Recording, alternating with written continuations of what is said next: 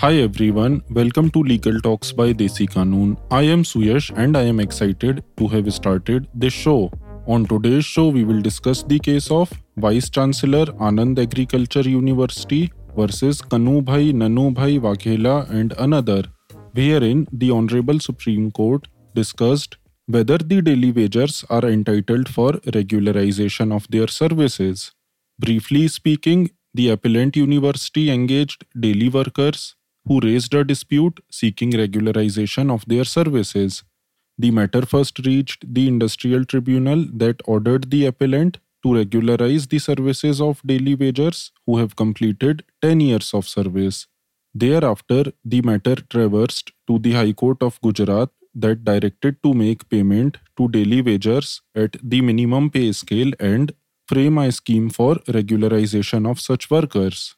The appellant university appealed against such order before the Supreme Court that passed the judgment dated 18th of January 2001 in the case of Gujarat Agricultural University versus Rathod Labhu Bechar and others. It approved the scheme of regularization framed by the appellant and directed the appellant to create additional posts and absorb the daily wagers within six months.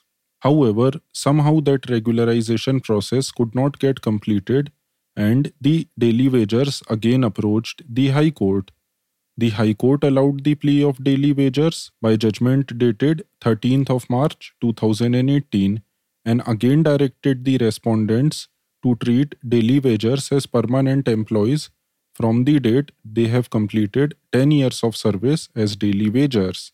Thus, the appellant university again approached the Supreme Court claiming financial difficulties and other such grounds.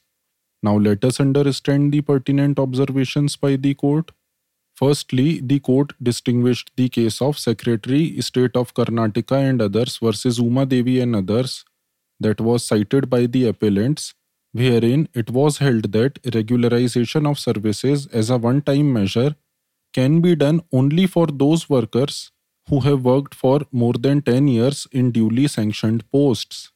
In this case, the court observed that the case of the respondent daily wagers is already covered by Gujarat Agricultural University versus Rathod Labhu Bechar case, and the Uma Devi case will not have any effect on such order. Secondly, the court observed that regularization of services needs to be made in a phased manner and there should be creation of additional posts in an expeditious manner. Thirdly, the court noted that the plea of the appellant university is that only 890 posts were created for regularization, and since no further posts have been created, regularization of leftover daily wagers is not possible.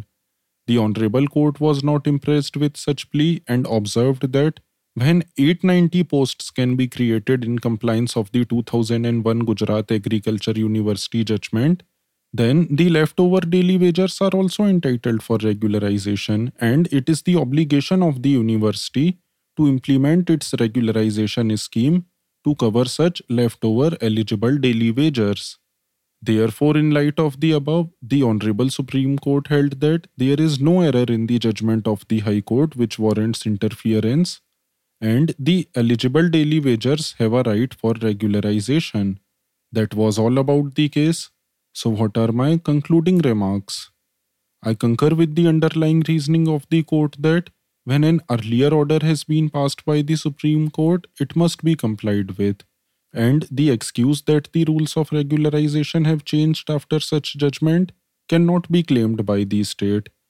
It is truly a pity that many daily wagers who were seeking regular daily wagers get their regularization as soon as possible. Hence, I hope you enjoyed listening to this show. Thank you for listening.